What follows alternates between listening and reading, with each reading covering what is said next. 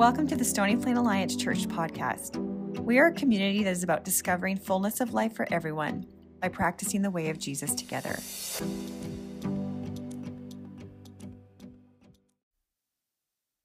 Well, good morning, everyone. My name is Matt. Uh, before we get into the sermon, let's pray together. Jesus, uh, we bring ourselves and everything that we come through from this week, uh, from this morning, uh, everything that makes up the context we're here, and we just bring it to you with open hands. And we pray that you'd come in your peace and that you'd meet us. Thank you that you are here with us. We pray that you come and you'd be speaking to us. Lord, thank you that you are trustworthy and true. And so we bless you because you are good. And so, Jesus, we want to hear from you. So we pray that you'd open our ears to see or to hear you and our eyes to see you. And thank you. Uh, thank you for your kingdom. And so we bless you because you're good. Amen. So, we're continuing on our series on God in the unseen. And in this series, what we've been talking about is what do we do with, especially the passages in the Old Testament where Jesus isn't named, where it's confusing sometimes, where uh, stuff's happening that we don't expect to happen. And so, last week we talked about the first uh, two chapters of Jonah. And this week we're talking about the, the second two chapters of Jonah. And just to, to pick up where we were, um, again, there's two different streams of interpretation and thought about the book of Jonah. One of these streams of interpretation is that this is a historical account of an event that really happened, that there was a guy named Jonah, which we know uh, outside of the book of Jonah that there's a Jonah, son of Amittai. But whether this Jonah actually then had everything that happened in our story, or if it's a parable written later on about, the, uh, about this event, uh, holding up a mirror of who we are, we don't know because the second stream of interpretation is it's not a historical event, it's a parable. There's elements of satire, there's joking happening here, there's people doing the opposite of what you'd expect. And so the question is um, what do you do? If it's a parable, can we trust it? Well, Jesus' primary way of teaching was through parables, right? Could we trust Jesus in his parables? Yes. I don't care to be honest, if it's a parable or a real story, those are not really the questions of the text of what do we do with this. Instead, it's who's God revealed to be and what is he trying to say to us. So it's totally cool if you want to think of this as a historical event, and it's totally cool if you want to think of this as a parable. Both are perfectly valid ways of reading the text. And so, what I don't want us to get lost in here is the weeds of it all. When did this happen? Did this really happen? what kind of whale was it or sea monster. Uh, apparently, someone came to me last week and was like, I read a study and it was a whale shark. Okay, that's fine. It does it, it really doesn't matter because if it's a story, it doesn't take away the fact that our God is a God who works miracles, does it? No. The basis of our faith is always the resurrection. And the resurrection is the greatest miracle. First of all, God became human, which should blow our minds every time we think about it. And then God died. God stayed dead for three days. And then God rose again. That miracle is the basis of our faith, not whether somebody survived in a whale or not. But the whale does, or surviving in the belly of the sea monster does point to that, right? Like we talked about last week. And so last week we talked about Jonah descending down further and further. So we use this picture here, yeah, that one there, of uh, ancient Hebrew cosmology. So how they viewed the world and what it was like. So God is at the highest, the mountain of God, and at the bottom is Sheol, and around it swims Tannin, the sea monster. And so Jonah starts off on land and continues to move towards water, and he gets deeper and deeper. We read over and over again that he descended, he went lower, he descended. And eventually ends up in Sheol in the belly of the sea monster. And God uses a faithful sea monster to take him to dry land. And over and over again in the story, what we discover is that God, or sorry, the characters in this story are doing the opposite we expect. We see a, a rebellious prophet and we see faithful pagan sailors. We see a sea monster who isn't chaos but is obedient to God. And it ends up with the sea monster spitting out Jonah onto dry land, which I have a picture of in case you're wondering what it looked like. Apparently, it's a koi fish. So, this is from uh, the Jesus Storybook Bible, which is one of the best versions of Jonah I've read in a kid's story. I don't really know if this is kid's story appropriate when you read the whole story, but that's why they often stop. So, one of the other ones I read this week, it ends with, and then the sea monster or fish or whatever they called it spat Jonah up. And that was the end. And then this one goes a little further. So, after three days, he spits him up, and then God says, Go to Nineveh. And Jonah says, Yes, yay. And then he says, um, even though you've run far from God, he can't stop loving you, which isn't actually what Jonah says at all. So run to him so he can forgive you. Jonah never offers forgiveness in the story. And the people respond and do what uh, God says. And then Jonah, it says, this is beautiful. It says, they learned to do what God said and they stopped running away from him, just like Jonah. Now, if you've read the Jonah story, you know it doesn't end in this neat and tidy bow. But we like our stories to end in neat and tidy bows. And so this is where it ends with everybody's happy. Look at Jonah, he's smiling.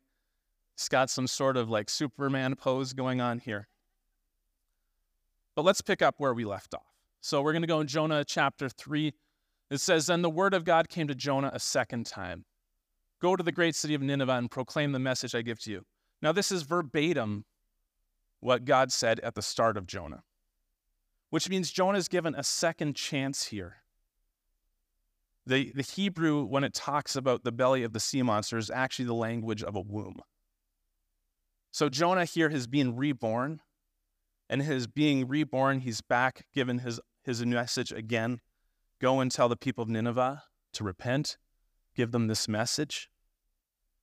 And uh, what's missing in the Hebrew trans- or the English translation, the Hebrew is when it says "go to the great city," Uh, it's actually arise and go. Which, if we think about it from that, that map, if he's at the descended, now he's arising. So Jonah's gone from the depths. He's being brought up by the sea monster. He's on land, but now he's moving upwards. And Jonah actually goes this time. We read Jonah obeyed the word of the Lord and he went to Nineveh. Now, Nineveh was a very large city and it took three days to go through it. And Jonah began by going a day's journey into the city, proclaiming, 40 more days and Nineveh will be overthrown. Which sounds a lot like God loves you. He'll forgive you. Run to him, right? 40 more days and Nineveh will be overthrown. There's no option for forgiveness here, is there? It's just you've got 40 days and you'll be overthrown. Now, Nineveh, eh, to catch up where we were last week, is the capital of Assyria, and Assyria were the enemies of the Israelites and the people of Judah. Assyria ended up destroying the city of Judah, and they used very despicable ways of uh, showing their power over you. Um, you can read about it in the Old Testament. There's kids here, so I don't want to tell some of those things they do, but it involved farming tools, and um, yeah, it was nasty they were terrible people. This is uh, a terrible army that took over most of the world. They were uh, the step before Rome, sort of thing. These were enemies, these were hated people.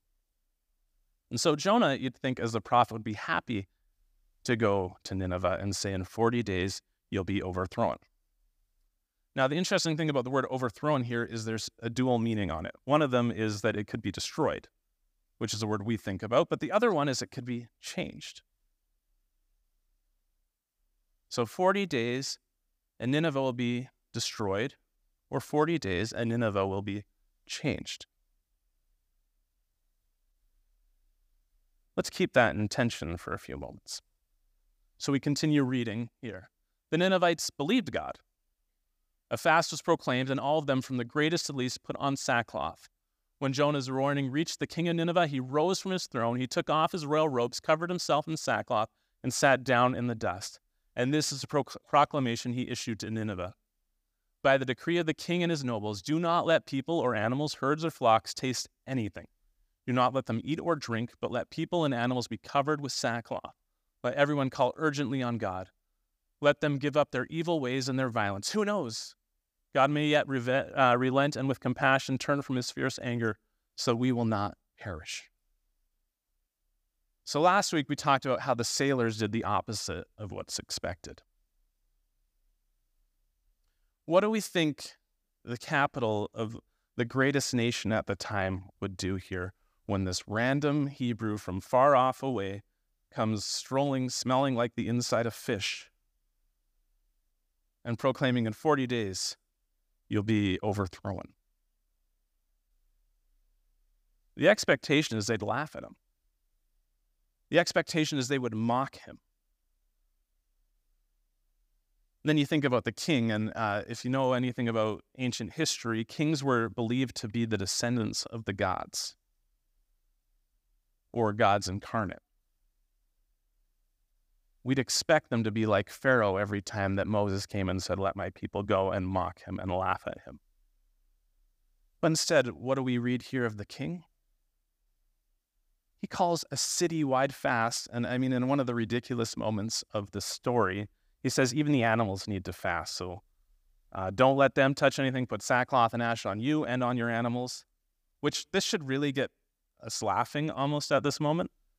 Uh, I imagine the original readers would hear this and laugh. Like this is an outrageous thing. But he's saying this is how severe it is. We've got to we've got to stop and we've got to fast because maybe this God who's going to overthrow us maybe he'll relent. Now, an interesting thing here is throughout the book of Jonah, leading up to this, the word for God has been Yahweh, or when you read it in the in the English translation, capital L O R D, this is the personal name of God. This is a name that God gives Moses. He says, This is who I am. There's relational connection here. And throughout the book, every time God's mentioned leading up to Nineveh, it's the Lord. But once they enter into Nineveh, once Jonah gets there, he's now referred to Elohim. Now, Elohim in the Hebrew can refer to God, but can also refer to the gods.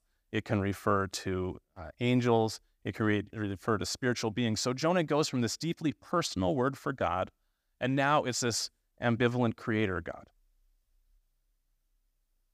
I wonder if that was intentional on Jonah's part.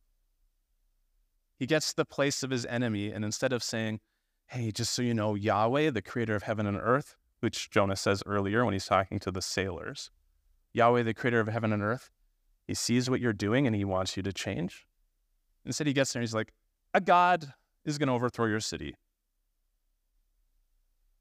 You wonder if that's intentional. But what we see happening is the Ninevites do what's not expected of them, but what God expects of his people. We read in Joel 2 this Even now declares the Lord, return to me with all your heart, with fasting and weeping and mourning. Rend your heart and not your garments. Return to the Lord your God, for he is gracious and compassionate, slow to anger and abounding in love, and he relents from sending calamity. Who knows, he may yet turn or relent and leave behind a blessing, grain offerings and drink offerings for the Lord your God. That's what God expects from his people when he sends a prophet. But what we read over and over again in the Old Testament is when God sends his prophets, like Jeremiah, they get laughed at. They get mocked. They don't get listened to. But here we have the most evil nation in his capital hearing the message that's really five words in the Hebrew. And they do what's expected of the people of God. It's brilliant. And then the passage continues. When God saw what they did, and you'll notice that's God, not Yahweh. When God saw what they did and how they turned from their evil ways, he relented and he did not bring on them the destruction he had threatened. It works. God doesn't send the calamity. Nineveh does what Israel's expected to do, and God responds how he says he will to Israel. Jonah's got to be pretty happy in this moment, you think right? Jonah's been given this message go to the most terrible city on earth and get them to change. And so he goes to the most terrible city on earth and he gets them to change. But what do we read about Jonah? But Jonah, uh, but to Jonah, this seemed very wrong, and he became angry. And he prayed to the Lord, Isn't this what I said, Lord, when I was still at home? This is what I tried to forestall by fleeing to Tarshish. I knew that you are a gracious and compassionate God, slow to anger and abounding in love, a God who relents from sending calamity. Now, Lord, take away my life, for it's better for me to live than to die. yeah. For some reason, that didn't make the kids' Bible. I don't know. Every time I've heard Jonah preached, it's he's the reluctant prophet who runs away because it's too hard of a, cha- a task. He's afraid of what the people will think of him. He might get killed. This is a hard challenge. That's not why he didn't go. He didn't go because he knows exactly who his God is and he doesn't want what his God does. Because he knows Exodus 34. Exodus 34 is the key passage of the Old Testament. It's this moment where God has given the Ten Commandments to Moses and he's taken it down, and the people are worshiping a, a, a, calf, and he smashes the Ten Commandments and he goes back up on the mountain. He's like, What should we do? And God says, Let me show you who I am. And God passes in front of Moses. And then this incredible point says, for the first time, what God says he's like instead of us expect or us wondering what God is like, if that makes sense. So these aren't people's thoughts about what God is like. This is who God says he is. He says, The Lord, the Lord, or Yahweh, Yahweh, the compassionate and gracious God, slow to anger, abounding in love and faithfulness, maintaining love to thousands, and forgiving wickedness, rebellion, and sin. Yet he does not leave the guilty unpunished, as he punishes the children and their children for the sins of their parents to the third and fourth generation. So it says, God is a God of justice, punishing sin, but to the third and fourth. And God is a God of blessing and forgiving to the thousands. So let's go back to that past that last verse. I knew you are a gracious and compassionate God, slow to anger and abounding in love. And then he says a God who relents from sending calamity, which sounds like Joel, which Joel is also talking about. He doesn't even mention the forgiveness part of who God is. I knew what you were like I knew your grace and your mercy, and I didn't want it for them. I knew that if you sent me to Nineveh, they'd hear the message and they'd change. That's why I didn't want to go.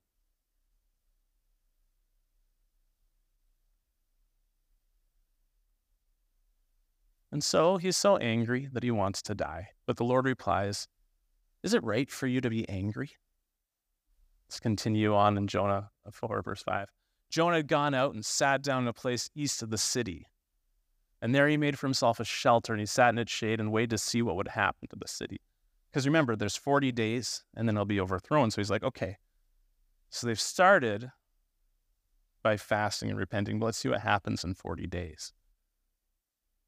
And then the Lord provided a leafy plant and made it grow over, over Jonah to give shade for his head and to ease his discomfort. And Jonah was very happy about the plant.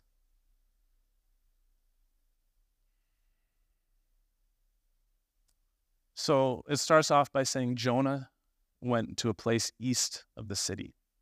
Now, the movement of east in the Old Testament is a clue harkening back to Cain. And Actually, even before Cain to Adam and Eve, Adam and Eve leave and they go east of Eden.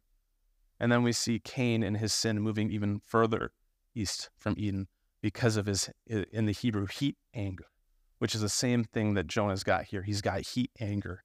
Like this is anger that's bubbling up and taking over. Your face is getting red and puffy.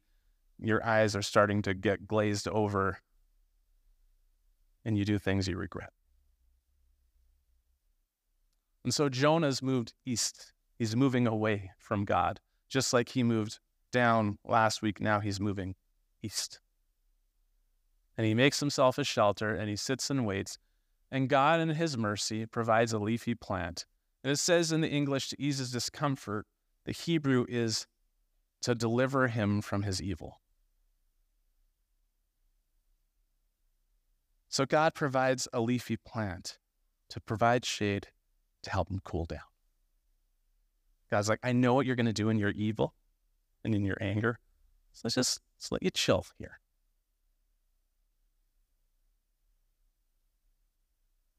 We read Jonah's happy about the plant. now, another adventure missing in the point uh, comes at the, the footnote. If you've got the NIV, it says a precise or precise identification of this plant is uncertain. this is what happens when you get too literal with the passage. You start with, What kind of fish was it? And the next thing is, What kind of plant can provide a leaf so big that this man can be covered? Maybe it's a gourd. Maybe it's a palm or something like that. The reality is, either way, God makes a leaf grow up overnight, big enough to shade a man. It doesn't matter what kind of plant this is. Who cares? But we get stuck in weird things sometimes. Ah. So the passage continues God's provided this leaf to help him out. And then we read in verse 7 But at dawn the next day, God provided a worm, which chewed the plant so that it withered. And the sun rose, and God provided a scorching east wind, and the sun blazed on Jonah's head, so he grew faint. He wanted to die and said, It'd be better for me to die than to live. And God said to Jonah, Is it right for you to be angry about the plant? He said, It is. And he said, I'm so angry, I wish it, excuse me, I wish I were dead. Jonah's happy about one whole thing in this whole book, which is a plant that's exclusively there for him to protect him. But he doesn't allow it to deliver him from evil. Instead, his anger just rises and rises. And so God provides a worm. Now, in my head, I, I go back at this moment to the Israelites with the manna in the wilderness. They were to take enough for the day, and sometimes they'd take enough for a couple days, going, I've got to have enough. And so, what did God do on the second day? He'd send worms to eat that manna.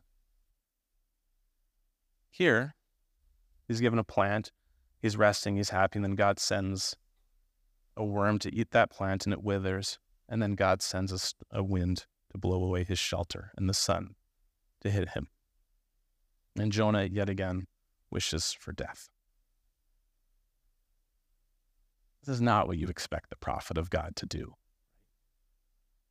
Especially again, let's go back. Everything he said was going to happen happened. They relented and God changed, or they repented and God relented. They changed their ways. This is like the most effective prophet in all of Jewish history with just five words. And yet he'd rather be dead. And so it ends like this. But the Lord said, You've been concerned about the plant. Though you did not tend it or make it grow, it sprang up overnight and it died overnight. And should I have not have much or have uh, concern for the great city of Nineveh, in which there are more than 120,000 people who cannot tell their right hand from their left, and also many animals? God sends the plant almost like a parable to Jonah, something to trap him with. Like, think about uh, Nathan uh, going to David the king. David has stolen Bathsheba, has had her husband killed, and God's challenging him on this. And he sends Nathan the prophet and says, There was once a man who had a neighbor, and the neighbor had a sheep. And the man who was very rich wanted to have a, a meal for his friends, but he stole his neighbor's sheep and he killed it, and everybody ate it. And David's like, Oh, that man should be killed. And he's like, You're that man.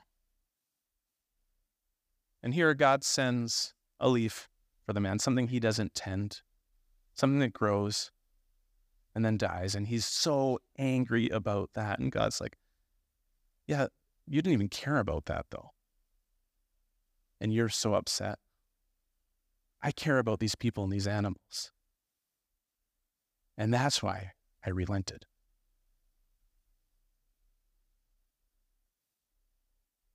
And what does Jonah do in response? Well, there's no verse 12. We don't know. Jonah's left at the outside of the city east, wishing for death. We don't know how he responds. How life can be often unresolved. We hope for this upward trajectory that keeps going and going, we get better and better. But often it's a meandering story where we move up and down and east and west or wherever. And Jonah's story isn't all upwards as much as the storybook Bible wants you to think. I don't have to run away from God's love anymore.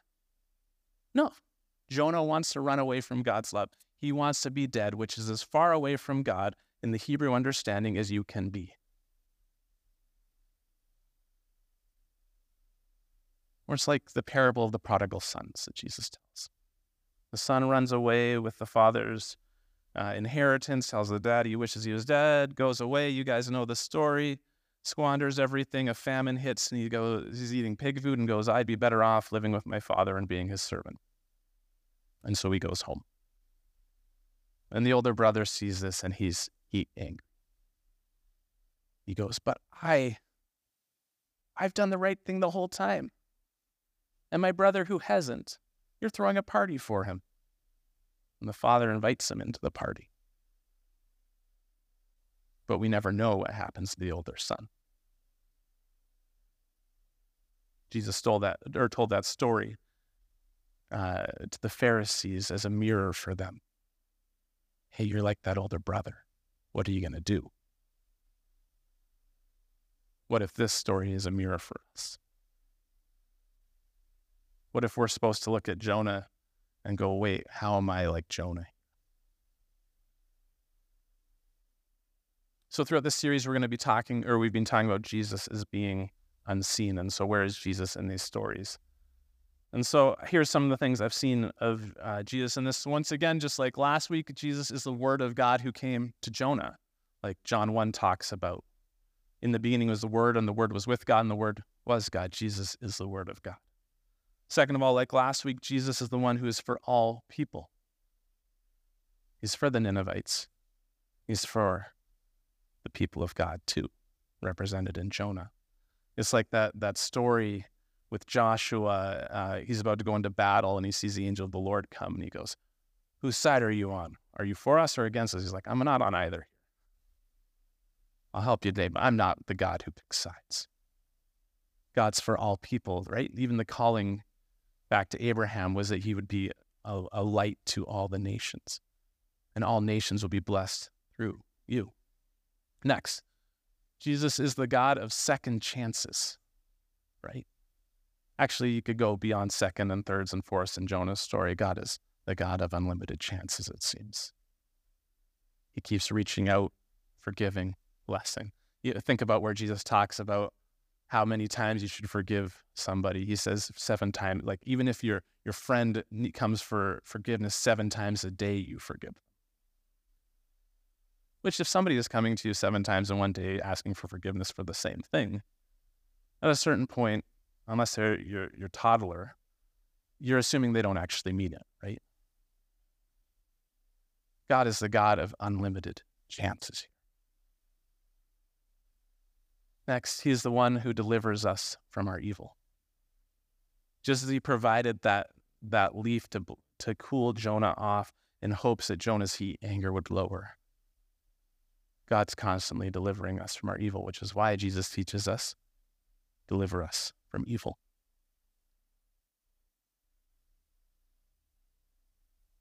Jesus is the one who partners with us. God could have easily just gone to Nineveh himself, right? He could have given that king a dream, a vision. He could have appeared there, gone as the angel of the Lord, whatever he wants to do. But God, in his grace and mercy and compassion, always partners just like Ben talked about a couple weeks ago with Moses, or just like Shalene is going to talk about next week with Joseph. God constantly uses people, just like He does with you. He's placed you exactly where He has so that you can be people of good news.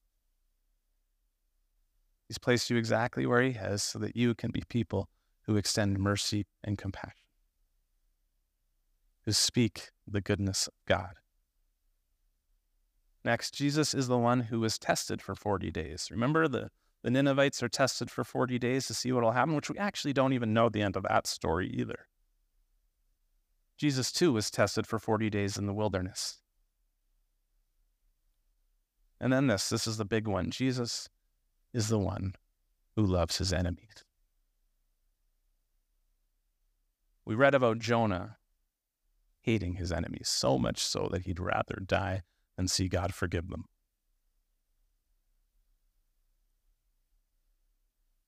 That seems to be the way of our world, doesn't it? To hate your enemies, to not want to show mercy and compassion to someone who disagrees with you. If you if you don't believe me, there's this thing called Twitter. It's almost dead, but if you go on there, it doesn't take long to see people polarizing from one another. And on one side, we hate you because of this, and on the other side, well, we hate you because of that. Or you go to the grocery store and see the same thing. I don't need to explain to you how polarized we are, right? We know how easy it is to hate our enemies. Our world lives in the way of Jonah. Our world does not love forgiving our enemies or our families either. But we read this. Jesus says this You have heard it said, Love your neighbor and hate your enemy. But I tell you, love your enemies and pray for those who persecute you, that you may be children of your Father in heaven. A child of a father is expected to look like their father and act like their father. And so he says, if you love your enemies and pray for those who persecute you, then you'll be like your father. He tells a story of the Good Samaritan. And at the end of it, which I should tell you, the story of the Good Samaritans this guy goes down the road, he gets mugged and left for dead. A couple religious people walk by, they see him, and it's very nuanced, but there's reasons why they don't go and help him. And so they walk away. And then a Samaritan, which is Second Temple Judaism, so the time of Jesus, the worst enemy of the Jews.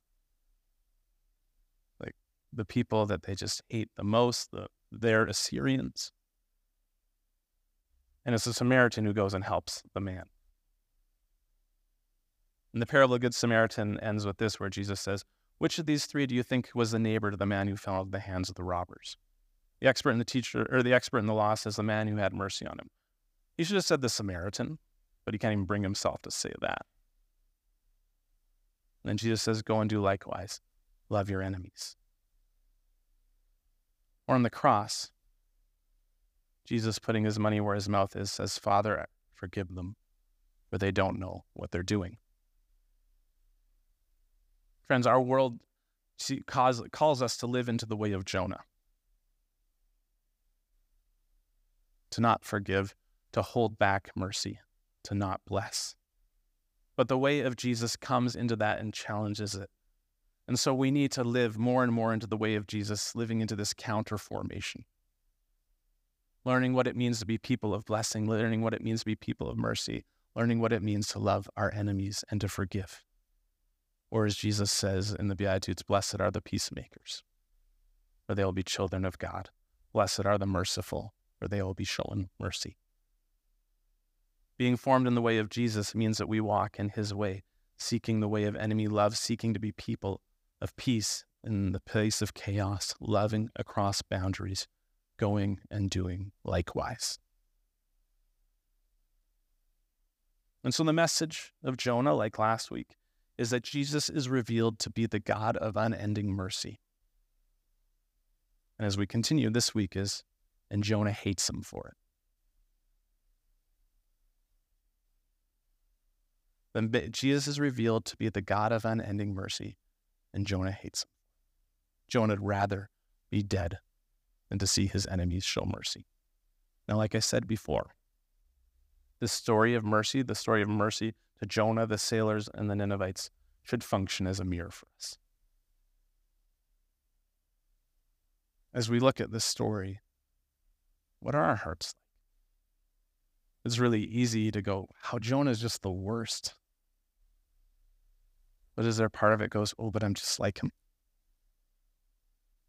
I don't want to show mercy for those people who think those things, who act that way, who come from that place. So, will you let Jesus show you the mirror of your life? One of the challenges of this passage is who is it that you don't want God to show mercy to? Because mercy can be a really tricky thing, can't it? You want it for those you love, but there's people you don't want mercy to be seen for. Secondly, is Who do we need to, to name God and their experience too. Think about Jonah. He goes to Ninevites, and God goes from being deeply personal, Yahweh with this whole history, to being this vague, ambiguous Elohim. We all have neighbors who don't know Jesus, who talk about the universe or the force or whatever else. And yet God is constantly at work in their stories. God's constantly at the move. He's constantly calling himself, them to himself. Like he says, when the Son of Man is lifted up, he'll draw all people to himself. So your neighbors, whether they know Jesus or not, are having Jesus moments often. And where is Jesus calling you to go into their stories and make him seen? Where is Jesus calling you to go into their stories and name what's happening? To take the nameless God and give him a name. I'm going to end with this quote from a guy named Abraham Heschel. He's a, a, Jewish rabbi. He says God's answer to Jonah, stressing the supremacy of compassion, upsets the possibility of looking for rational coherence in God's way with the world. History would be intelligible if God's word were the last word, final and unambiguous like a dogma and unconditional decree. It'd be easier if God's anger came effectively or effective automatically once wickedness had reached its full measurement, punishment would destroy it. Yet beyond justice and anger lies a mystery of compassion.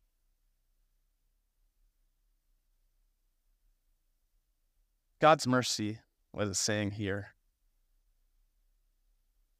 isn't how we'd have it.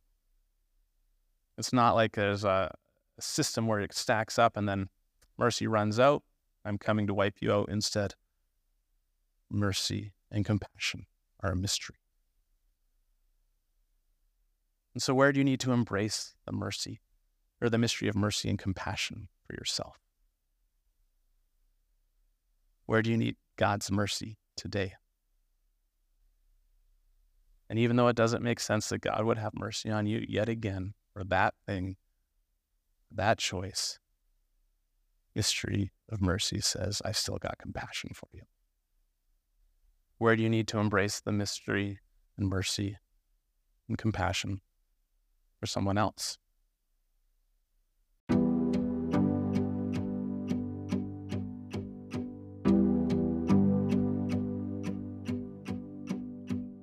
Thank you for tuning into our podcast today. To discover more about Stony Plain Alliance Church and its ministries, visit our website at spaconline.com. Grace and peace.